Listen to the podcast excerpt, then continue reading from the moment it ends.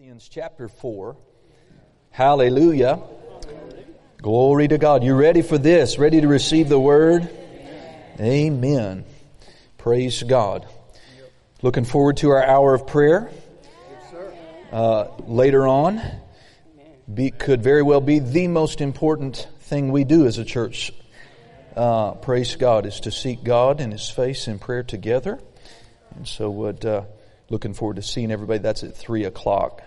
Glory to God. Uh, Second Corinthians chapter four. I wanted to say I've been putting out. I put a two out, uh, a series of uh, teachings out on the end times, and I'm purposing to do another one. It'll be out Tuesday afternoon, and I've had it in my heart that uh, there was. We've just come to a day where I felt like I need more time with my people, just as a pastor. Uh, there's so many things that I believe we need to be encouraged in, taught, and heard. And yet I also know that uh, we live in a very, very, very demanding and busy time and age. And so God hasn't, to my knowledge, instructed me to, you know, to institute like a Sunday night yet. I'm, I'm ready to if He would have us do that. The Bible says, as you see the, the day approaching, we ought to be meeting together more and more, Amen. not less and less.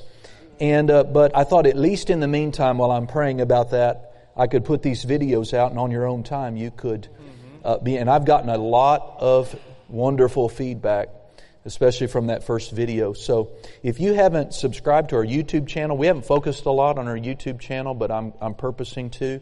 Uh, if you subscribe to the World Harvest Church of Paducah, um, you know, YouTube channel, then you'll get dinged every time that video posts, or whether we do, you'll get a notification, and then of course on Facebook. But uh, you know, uh, coming Tuesday, what I'm purposing, I'm going to teach you how the church will not go through the tribulation period. We're not going through half of it. We're not waiting to the end of it. And, and there's much evidence in the Bible that proves that a pre-tribulation rapture is much more biblically evident than the others. But I'm going to focus, I'm going to teach you about the prophetic picture of the fe- Jewish Feast of Trumpets. Amen. And how that what God foreshadowed in the Feast of Trumpets means that the church is about to be raptured before. And that just, it, that's just wonderful because I don't have to be concerned about the mark of the beast. Church won't be here. I won't have to. I won't have to.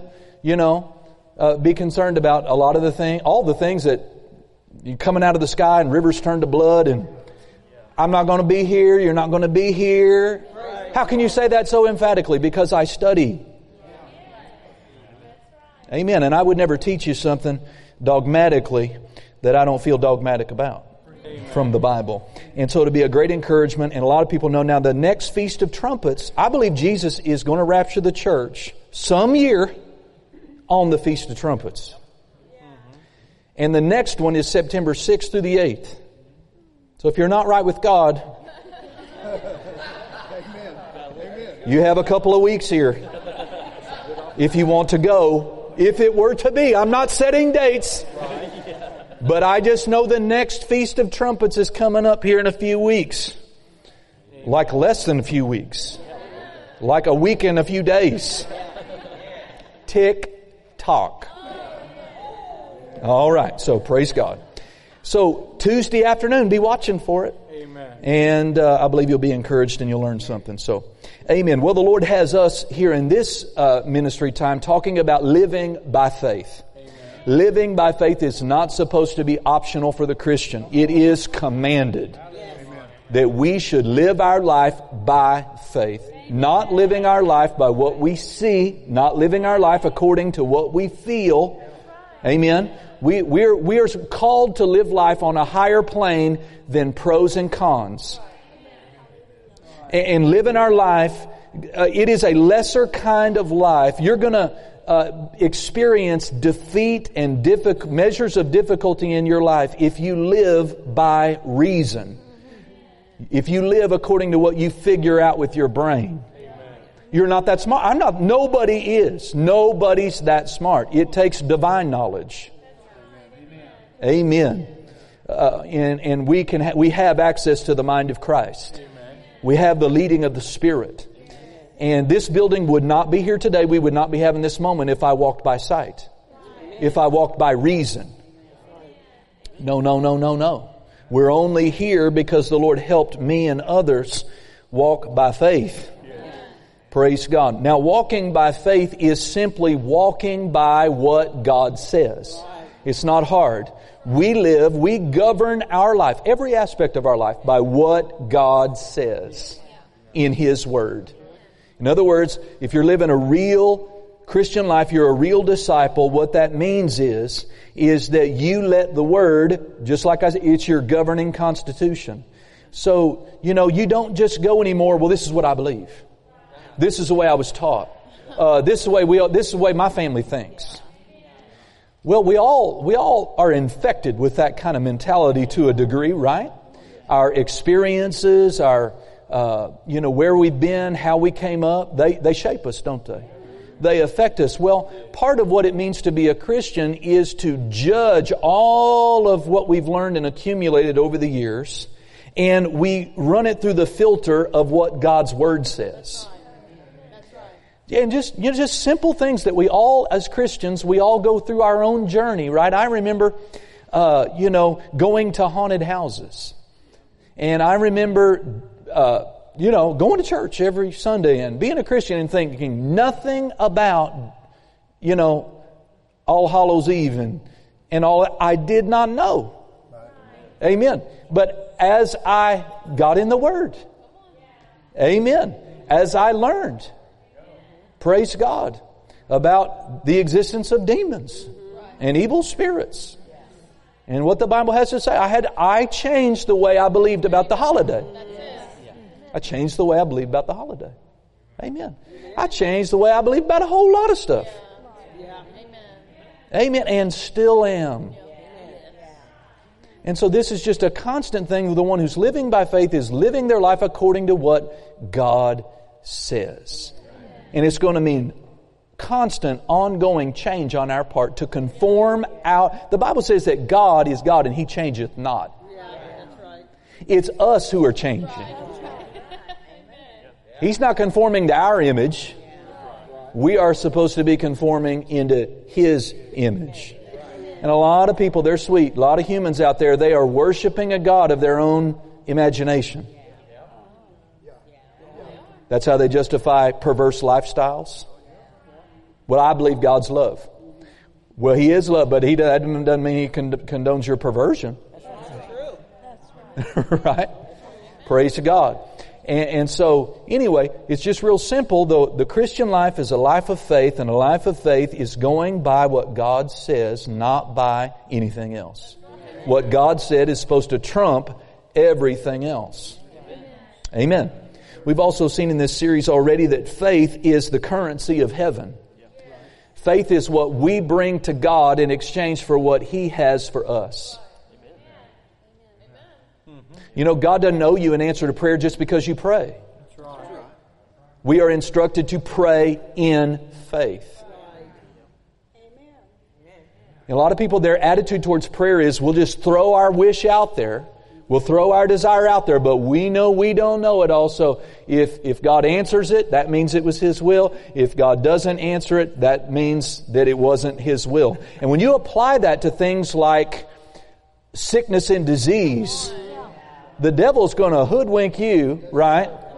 You have to, the Bible is clear about His view of sickness and disease. And you're supposed to go to God knowing that before you pray. So another important nugget about faith is faith only can be faith. Faith is only faith when the will of God is known about that thing. Amen. You can't believe beyond actual knowledge. Is that right? You can't believe beyond actual knowledge. But when knowledge comes, when the light of God's Word comes, then faith is there. See, then faith is there. Y'all here today? Amen. So we're going to go further in this, Lord willing, today. In 2 Corinthians chapter 4, verse number 13, we have this wonderful scripture on faith. And it says, we having, didn't say we're going to have. It says, we having the same spirit of faith, according as it is written, I believed, and therefore have I spoken. We also believe, and therefore speak. Now, for weeks now on Sunday morning, we've been beginning our teaching in Romans chapter 10, verses 8 through 10, right? Where he says, Where is the Word? Where it's near us? Where in our heart and in our mouth? That is the Word of faith that we preach. That if you will believe in your heart and confess with your mouth the Lord Jesus, thou shalt be, will, thou shalt be saved. For with the heart man believes unto righteousness, and with the mouth confession is made unto salvation. This sounds a lot like that, doesn't it? We having the same spirit of faith. How do you, how do you know that you're operating in the spirit of faith? Amen. Well, you're going to do what every person that has the spirit of faith on them does. You're going to believe, and because you believe, you're going to talk. You're going to speak what you believe. Do you know everyone speaks what they believe? They do. Everybody believes. They, they express, you know, your words. That's how your faith is expressing itself. What you say and how you act. Amen. Now, about this reference uh, to the spirit of faith, you know, there's, the Bible calls faith a law. In Romans chapter 3, it says the law of faith. And so if it's a law, that means there are principles that govern how faith works. And you can learn them. Amen. It doesn't matter what century you're born in. It doesn't matter what country. Doesn't matter what nationality you are. Doesn't matter what skin color, what color your earth suit is. The law of faith will work for anyone and everyone who works it. And God is no respecter of persons. I mean, and this is where you just you just have to you just have to strip the emotion away. You get a believer here and a believer here and they're both dealing with cancer and one dies and the other one is healed, it's not God choosing the one who lived and the one who died. God is not a respecter of persons. Amen? It's up to the person. You got two human beings, one saved and goes to heaven, one dies and goes to hell. God is not the one deciding that. Are you with me?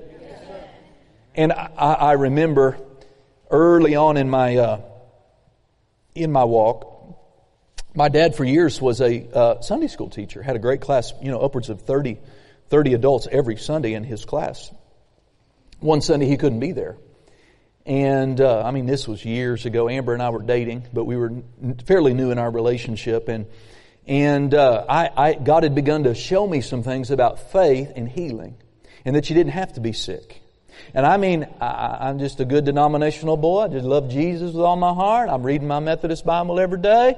And God is showing me that I don't have to be sick. I didn't get it from, from some wild eye preacher. I, I got it, you know, studying, reading my Bible. Amen.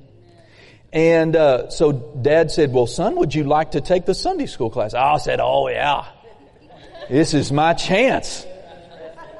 and I got behind that little music stand in that class and I, I taught and preached as excited as I was about you don't have to be sick anymore. Christ has redeemed us from the curse of the law. By His stripes we are healed. Isaiah 53, 4 and 5. I just went on and on and I just expected and we, the bell rang and I expected them to line up, and they did. They lined up, and I just expect them to line up and tell me how excited they were to have their eyes open like my eyes were open about you don't have to be sick anymore.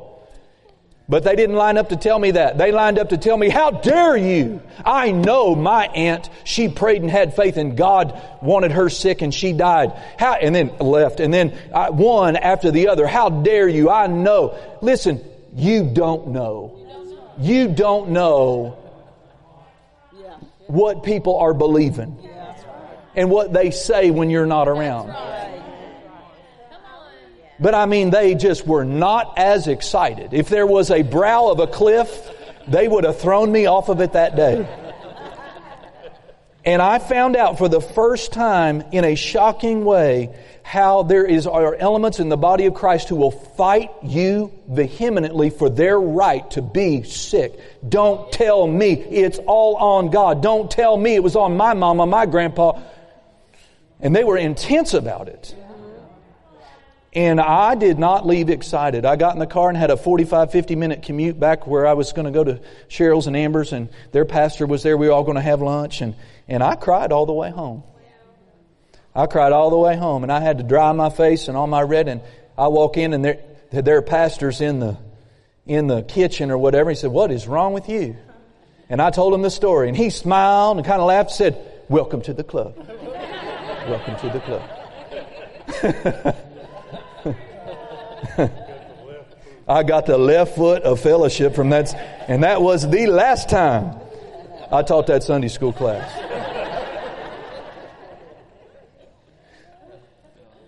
But it's, it's sad. I don't even know what my point was, but my point was not everybody is excited about, and, and many people, they so, they have built such a doctrine over their experiences.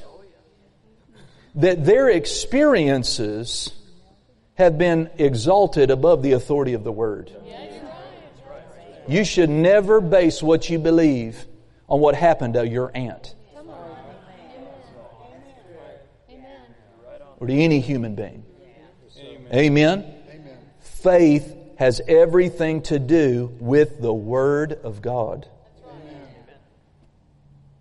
And now I've gone on since then, not bragging, just by the grace of God, I've gone on and lived in divine health from that day till this. While many of them just went right on with their surgeries and their sicknesses and their problems. Amen. Praise God. Yeah. And so there are laws that govern faith. But there is also the spirit of faith. Now, the laws of faith, the principles of faith, can be taught, and that's what I'm endeavoring to do. Teach you how faith works. But the spirit of faith cannot be taught. The spirit of faith has to be caught. You have to catch it. The spirit of faith is this attitude of faith.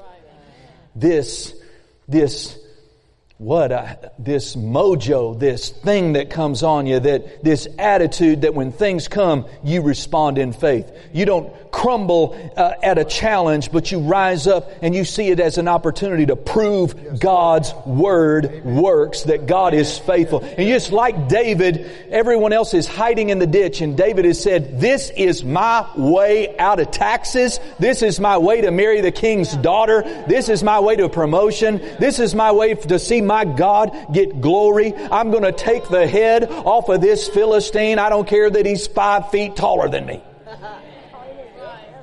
What is, he didn't, that wasn't the law of faith. That's the spirit of faith resting on him. Jesus carried the spirit of faith, didn't he? His good friend Lazarus had died, dead, dead, died. Amen. And they came and said he's very sick. Of course, Jesus knew by the word of knowledge he's going to die. And Jesus doesn't, he doesn't get bothered. He doesn't freak out. He just stays calm and he says, ah, this sickness, this, this thing shall not result in death, but unto the glory of God, you know. How, and then he just stayed there three more days. I mean, let's let his body get really cold. We're going to work a miracle. Let's just make it a real miracle. Let's let him, let's let him wrap him up and put him in the tomb. Let him start stinking. He just waited. And he just calmly went and stood at the tomb, said, Roll back the stone. They said, Master, by now he stinketh. I said, Roll it back. Mm-hmm. And he looked around all them and said, Father, I know you always hear me. You've already heard me. I've already talked to you about this, but for their sake, I thank you that you always hear me. Mm-hmm. And he looked into that dark tomb. He said, Lazarus, come out of there. And here he came, bound in all his grave clothes. Now you got to have something more at work in you in your life than a law and a principle. There's an attitude about you. Amen. Dr. Dufresne, Kenneth E. Hagin, many of these, they don't just, they haven't just learned some formulas or steps, but they carry the spirit of faith on them. Amen. I've endeavored to get as much of that good spirit of faith on me as you can. How do you catch the spirit of faith? Well, how do you catch the coronavirus? You gotta get it from someone who's got it. Amen. I advise you not to catch it.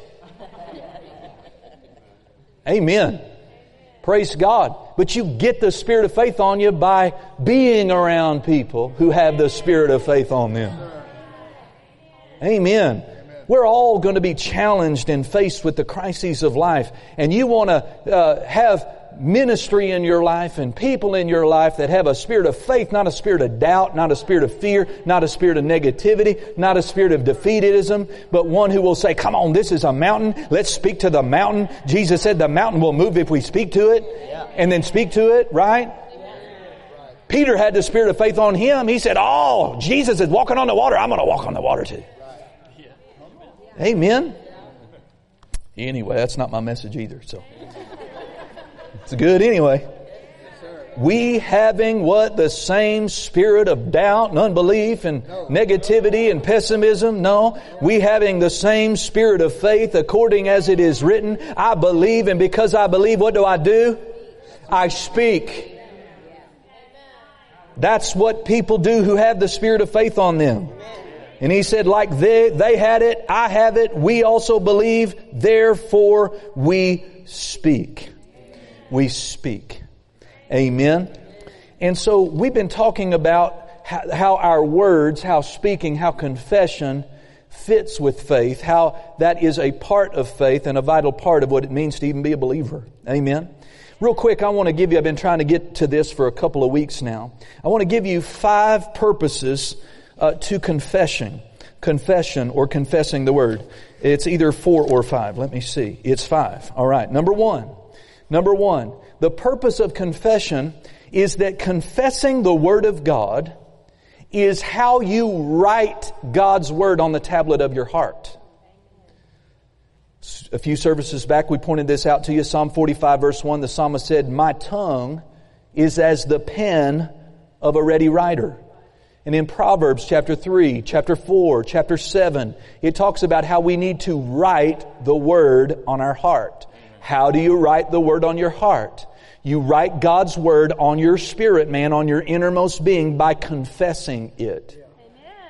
Now the word confession, remember what it means? It means to say the same thing as. It's the Greek word homologia. Homo means same. Logia means language or speech. Say the same thing as. What you have to learn to do to walk by faith is to say what He has said. Amen. Listen, if you will say what God has said, God will do what you say. That's right. Amen. Amen. If you will say what God has said, God will do what you say. Amen. God did not say, I put sickness on you to teach you something. You can't find that in the Word. He says, I am the Lord that healeth thee. Amen. Jesus said in Matthew 8, 17, what I've done, what you see me doing, healing the sick, it is the fulfillment of Isaiah, the prophet's words in Isaiah 53. I have come to take your sicknesses, to bear your iniquities upon myself, to remove them from you. He's not the one that gives sickness, He's the one that takes it away. Hallelujah. We need to say what He has said, and if we will, He will do what He says. So when you say, I'm sicker than a dog, He can't perform that. The devil will perform that for you. But God can't get involved with those words. So what faith will do when it is dealing with sickness, disease, pain in the body, it will say what God has already said about that. And God will perform that. Amen. Praise God. Are you with me? Amen. All of us, we need transformation. Our lives need to be transformed. You know, when I, uh, as I was growing up from my parents' divorce, that event just broke me. I'm not blaming them, I'm just telling you what happened. It just broke my little soul. And uh, I had, from that day, I carried a broken, insecure, twisted, wrong view of myself. from that day. And so when I came into right fellowship with God, I had this defeated, negative, I don't like, insecure, don't feel right about Chris image inside myself. Now, for all of, most people begin, right, their Christian walk with some sort of twisted, marred, unperfect, ungodly image about themselves. Guys too. Guys, girls, you know, whatever. And what we must do to fix that is write God's Word about what He says about us on our heart. You know, we, we have a copier back here. And so if I have a piece of paper, I have an image. But I want an image to be transferred to something else, right? Like from my computer screen to a piece of paper. Right. Amen. Well, I know by, I can imprint that image. I can either lay this on the glass or hit print on my screen and it will burn, right? It will print that image on that blank piece of paper. Yeah. What you and I must do is take the blank canvas of our heart, or we've got stuff written on our canvas and it's all bad. I'm fat, I'm nothing, I'm, I'm not pretty, no one wants me, I'm not talented, I'm a loser, nothing ever works out for me. Whatever it is, I'm unlovable, I've messed up too bad. Whatever that junk is that you're carrying around, and you have to learn to take a Holy Ghost eraser and erase that Get yourself to a blank canvas and then write what God says about you on the canvas of your spirit. And that's why you need to start reading the New Testament and have yourself a highlighter. And every time you find something in there where God says you are complete in Him, you are a new creation, old things have passed away, you are accepted in the beloved, you are a joint heir with Jesus, you are the righteousness of God, you are loved of the Father. Woo! Don't just read it and just pass by it. No, you need to stop and you need to say that. I am a new creation. Old things have passed away. All things have been made new. I am right with God. I am forgiven. I am loved by God. I'm a son of God. I'm a daughter of God. I'm a joint heir with Jesus Christ. I'm redeemed from the curse. I'm worth something. Jesus died for me. And use your confession to write the right image of yourself on your heart. Amen. Praise God. And every, eh, this, this has an application for anything you want to talk about. Maybe you've dealt with poverty and lack. And you've just gotten used to it. It's become a lifestyle, not just struggling, just barely getting by. You know, uh, and not having, well, you need to take the time. Mm-hmm. Prosperity's not going to leap into your life because it's on the pages of the Bible and you got saved. Amen. But you are by right an heir of God, the owner of a thou- cattle on a thousand hills, the gold, the glory, it all belongs to Him. Amen. But you're going to have to begin to find those scriptures that deal with lack and deal with prosperity. And you're going to need to begin to confess those. Amen. For you know the grace of our Lord Jesus Christ, that though he was so very rich, yet he became poor for my sake, that I might be made rich. Amen. You know that's in the scripture, 2 Corinthians chapter 8, around verse 9. Amen. The Bible calls you blessed. You're empowered to prosper. You're redeemed from the curse of the law. The curse of the law is poverty.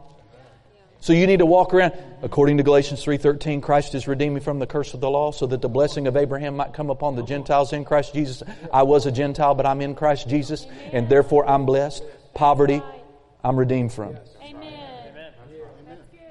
You need to you need to confess Philippians 4:19 My God shall supply all my needs according to his riches in and you're not going to believe it at first.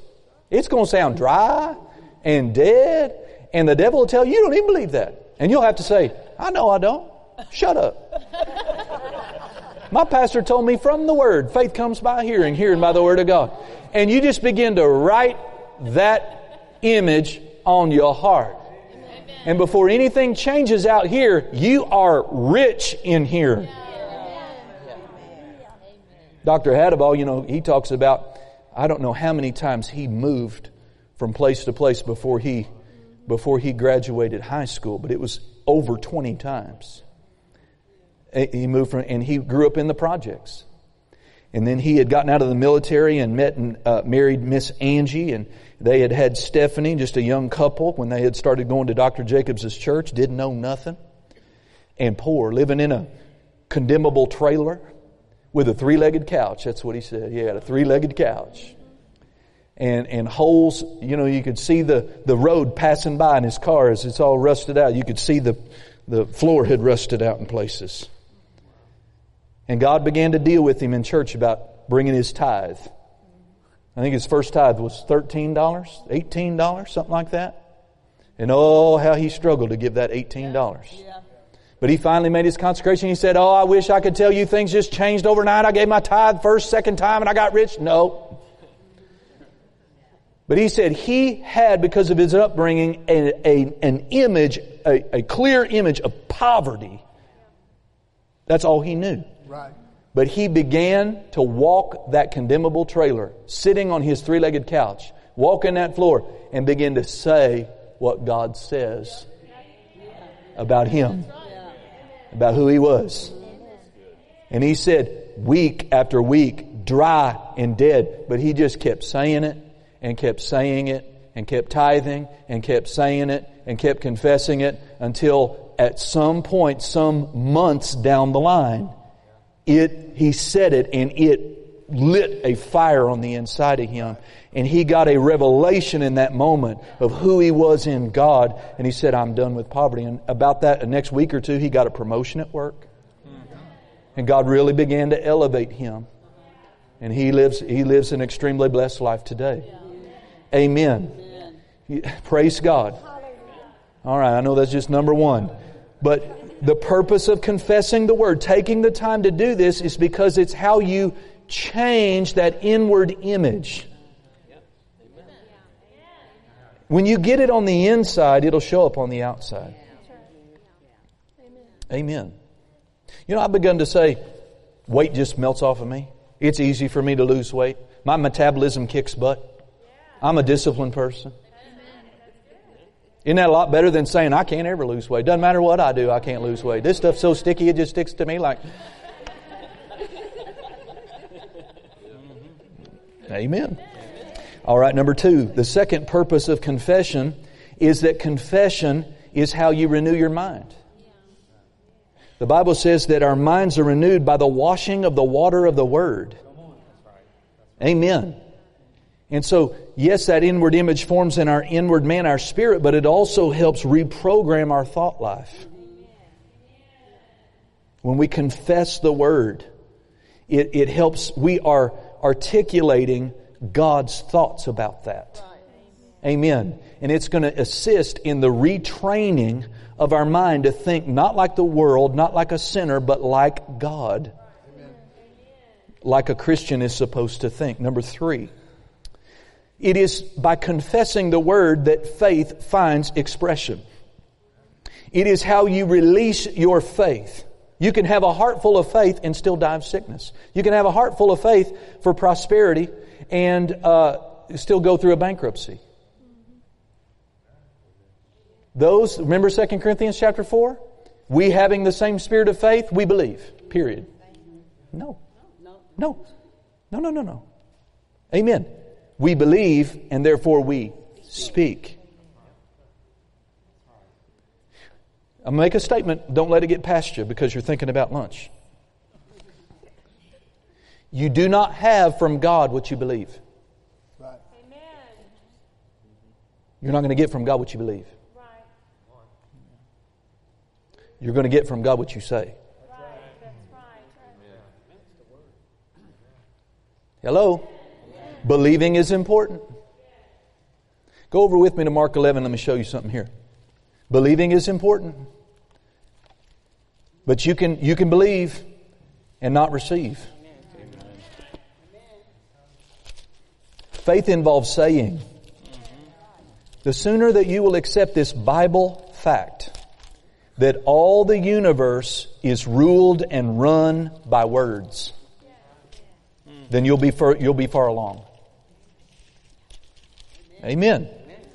All the universe, God's created universe, both the spiritual and the three dimensional, the natural, it is run and ruled by words. Amen. Amen. So in Mark 11, 23, Jesus said, have, excuse me, he said, verily I say unto you, now circle these or mark your Bible in some way if you can.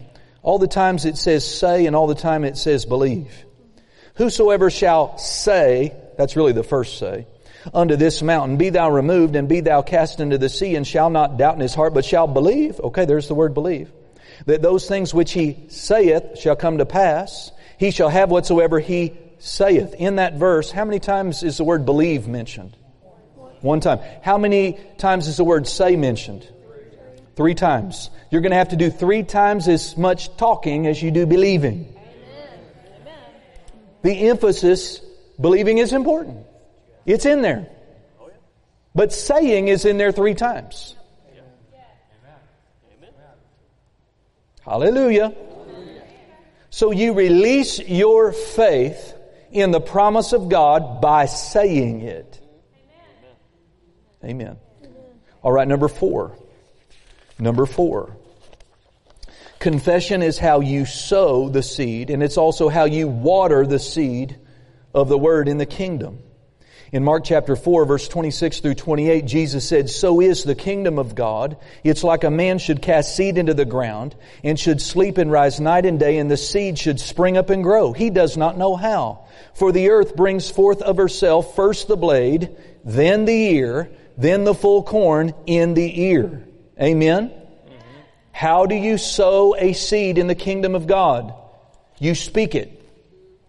Mark chapter 4, Jesus said, in verse 14, the sower sows the word. The kingdom of God is like this. So you can say, well, pastor, listen, I had a headache and I said it and nothing changed. Okay, well, amen. You're not Jesus yet in the development and use of your words. Amen. And especially if you're new, you saying it one time. Don't be surprised if that doesn't change it. The kingdom of God operates according to laws. He said that so is the kingdom of God. It's like a man sows a seed in the ground. He doesn't expect a crop right then. He doesn't expect a harvest instantly. So you sow the word and you have to understand that the words you speak operate like a seed. And that seed requires the right soil. That, that's your heart, having a right heart. That seed requires sunlight, the light, the knowledge, the revelation of the truth in that scripture. Amen. Amen. And then it requires water. And the way you water it is the way you plant it. You say it and you say it and you say it and you say it and you say it. Amen. This is what a lot of people, they don't understand the law of saying, the law of faith. Faith takes time. Faith takes time many times. Faith takes time to get that image of fear out of you and sickness out of you. Amen. And poverty out of you. And weakness out of you. It takes time when you've been saying something for years. Amen. So you have to say it and keep on saying it. Say it and keep on saying it. Sow it and keep watering the seed. And if you will, if you will just stay with it, amen, you'll get a harvest. You'll get a harvest. Stop. Don't fall into the trap that it'll come overnight. That I said it four times. and, and uh, uh, you know, I went to the doctor and the cancer's still there. Well, just keep speaking to it. Don't be discouraged. Don't be perturbed. Just keep speaking to it. Was it Lilian B. Yeomans, honey, that uh, had the had the room, and she would have desperate people that were given up by doctors, and yeah, and uh, and she was a former physician that got addicted to her own medicine. and anyway, got gloriously saved and delivered from her addiction. And then she spent the rest of her life in ministry preaching and teaching divine healing to others. Well, she had this woman. What did she have? Stage four cancer or something, I thought, or maybe it was tuberculosis. It seems like. Anyway, she had something. Was it was it tuberculosis? Okay, so she had a late stage tuberculosis that the doctors had sent her home to die with. Well, she had an empty bed in the upper room and they, they would bring her in and they would give her whatever care that they could as a physician. But it was really a spiritual healing place. Amen. And when they got her comfortable, Miss Yeomans came in and read to her Galatians 3.13. Christ has redeemed me from the curse of the law that the blessing, verse 14, that the blessing of Abraham might come upon the Gentiles in Christ Jesus so we might receive the promise of Spirit through faith. Yeah. Then he took her, she took her to Deuteronomy 28 and showed her where tuberculosis was specifically mentioned as one of the curses of the law. Yeah. Yeah. And since Christ has redeemed you from the curse of the law, and tuberculosis is a curse of the law, this is what I want you to do while you're laying here in this bed. I want you to say with every waking moment, Christ has redeemed me from the curse of the law. Tuberculosis is part of the curse of the law. Since Christ has redeemed me from the curse of the law, I therefore no longer have tuberculosis. She goes, what?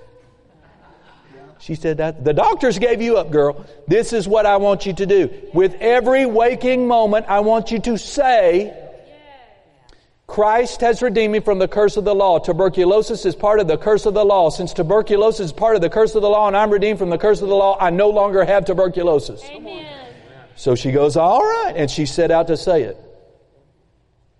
And, uh, you know, they'd come back and check on her and, you know, she, are you saying it? Yeah, I'm saying it, but I, you know, whatever, I'm saying it. In three days this went on. She said she must have said it 10,000 times. Nurses would come in and she's saying it. Christ has redeemed me from the curse of the law. Tuberculosis is a curse of the law. Since tuberculosis is a curse of the law, Christ has redeemed me from the curse of the law, therefore I no longer have. And they're, you know, Lily B. Yeomans, they're downstairs on the third day. She's upstairs in one of these rooms. And all of a sudden they hear a great thud and a scream. Christ has redeemed me from the curse of the law. Tuberculosis is part of the curse of the law. And since Christ has redeemed me from the curse of the law, I no longer have tuberculosis. And she ran downstairs, and when she did, she was telling everybody how she was redeemed from the curse of the law, and every trace of the tuberculosis was gone. Praise the Lord. Amen. She did not, it didn't even make sense to her. She didn't get it. But how do you go from not getting it to getting it? You just keep sowing and watering the truth of God's Word. And eventually on the 10,000th time on the third day, when she said it, it dawned upon her spirit, oh my God, Christ has redeemed me from the curse of the law. Since I'm redeemed from the curse of the law, I am no longer sick. And she rose up well. Are y'all with me? Praise God. This is how the kingdom of God works. So I'm teaching you today, work your words. Find, these are the words that work. This is a manual of what to say. You know all those folks in Malachi and they were they were cursed, they were sowing crops and not getting a harvest and things were just bad for them economically. And God said, number one, you stop tithing. But then number two, your words have been stout against me.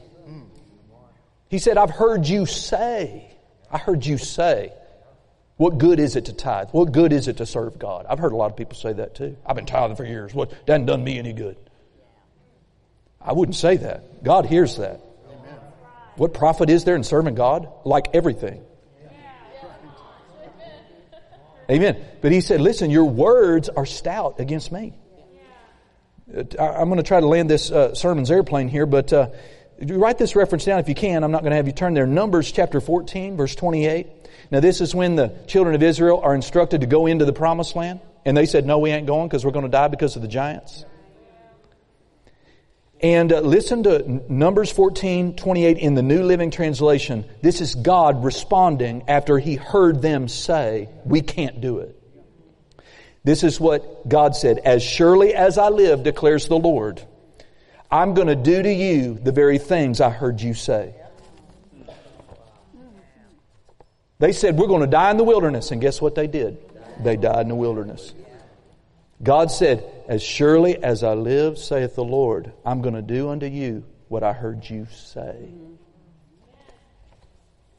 Amen. All right. So I gave you number four, right? Confession is how you sow and water seed in the kingdom of God. Number five is confession keeps your answer in front of you.